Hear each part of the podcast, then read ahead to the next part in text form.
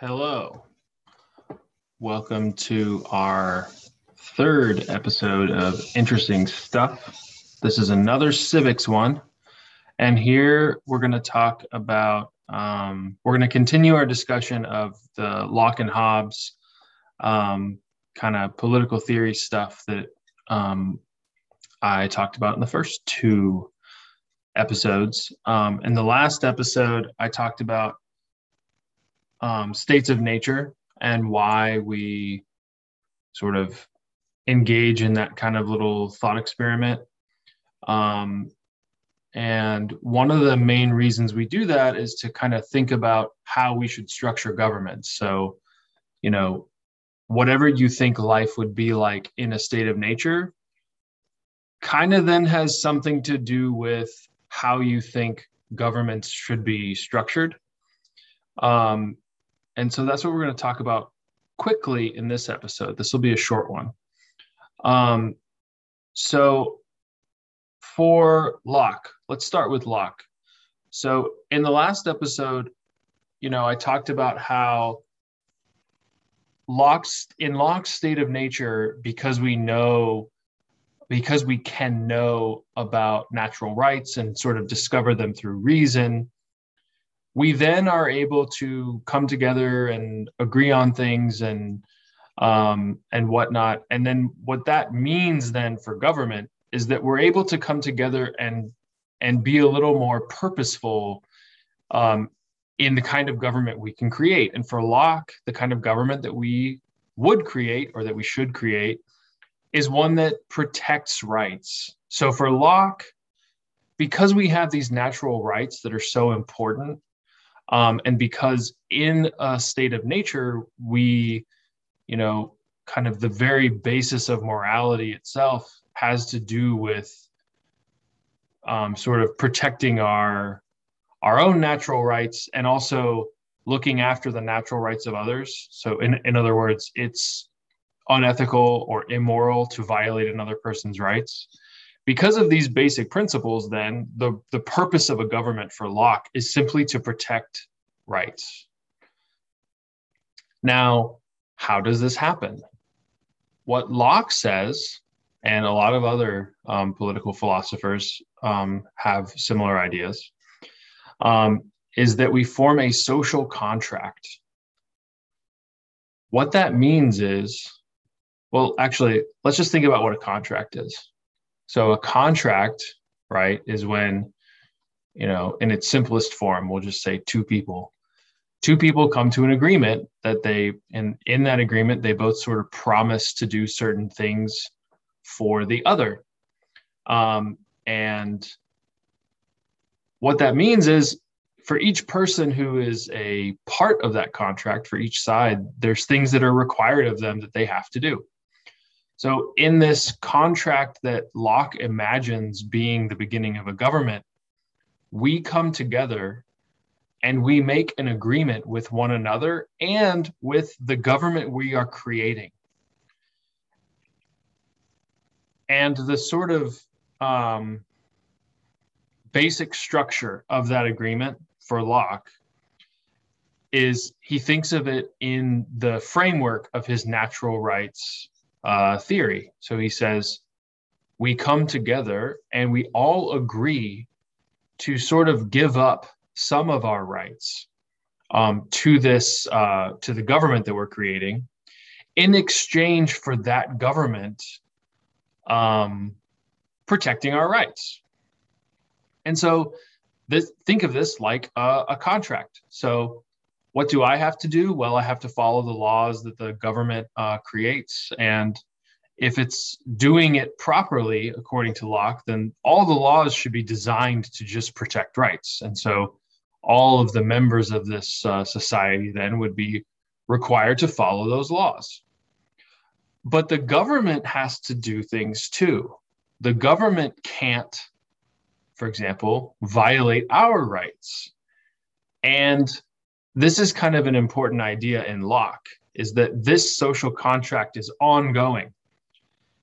If, for example, the government, say, violated our natural rights, the contract would be sort of voided in the same way that you know nowadays we might have contracts and if one you know you might have a contract to um i don't know one business says they're gonna um make a thousand axles for cars. And then you know toyota has agreed to purchase them. You know if the company doesn't make all the axles toyota doesn't have to pay them right? Because the contract has been sort of violated. So if one side on, on one on a contract violates what they say they're going to do the other side doesn't have to do what it said it was going to do either. The contract goes away. Locke believes the same thing is true of a social contract when it comes to our agreement with the government. And that's why he believes we have a right to revolt against the government. So if the government is violating our rights, then obviously it's no longer protecting our rights, which remember for Locke is the only purpose of a government to protect our rights. Once they stop protecting them, um, you know, by, for example, violating them, then the contract is voided and we can abolish that government and form a new one. This is exactly what the American revolutionaries said. If um, if you look at the Declaration of Independence, it is it is very um, Lockean in its logic. You know, Jefferson literally lists a whole bunch of things that um, the the English crown had done wrong, um, and all of these things are sort of um, described as violations of our rights, and because of this, we have a right to revolt. Um, and these ideas of Locke are kind of where this comes from, the social contract idea. So, you know, the the um, revolutionary generation in the U.S uh, or what you know became the U.S. after the revolution, those guys were thinking about this stuff in the same kind of way. Um, you know, the the government in England, King George, had violated um, this social contract, and so we have a right to abolish our ties with Great Britain and form a new government. Um, so Hobbes is a little different. Um, you know, really the point of bringing up Hobbes is kind of to help understand Locke a little better. So, you know, Locke, these Lockean ideas are the ones that our nation really is more based on. Hobbes actually did kind of he used social contract also um, to to sort of understand the origins of government. But remember, he's an absolute monarchist, so um, you might kind of think it's weird that, oh, but he's a social contract guy too. But it kind of makes sense if you think about um, what he thought of the state of nature. Remember, he thinks that in a state of nature, it's a constant state of war and everyone's fearful and suspicious of each other.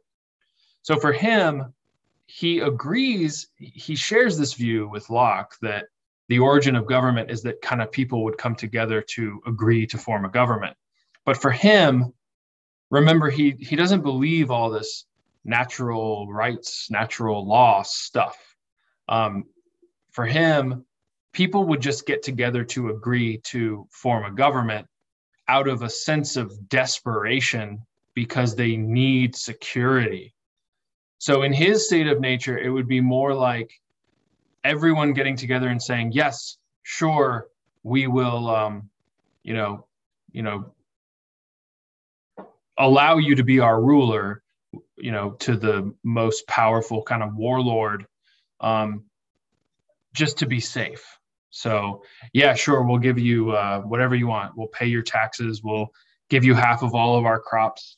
Um, we'll do all that just to live in orderly, you know, peace and not having to look over our shoulder all the time, uh, fearful that someone's going to murder us. Um, and so then a government gets created. It's an absolute monarchy with, you know, kind of the most powerful person at, at the top of it.